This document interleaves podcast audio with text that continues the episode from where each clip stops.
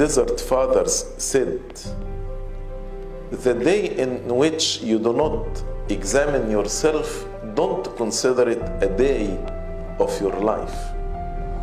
We need to examine ourselves daily. Just take five to ten minutes every night to reflect on your day. Ask yourself after you pray and ask the Holy Spirit to search your heart.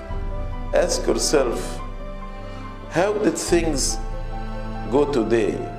What did I do right? What could I have done better?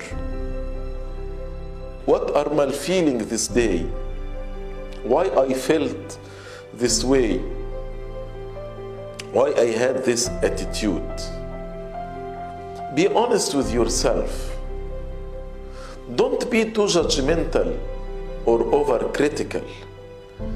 Because the goal here is not to hurt yourself, but the goal is to take the information of today and use it to improve tomorrow.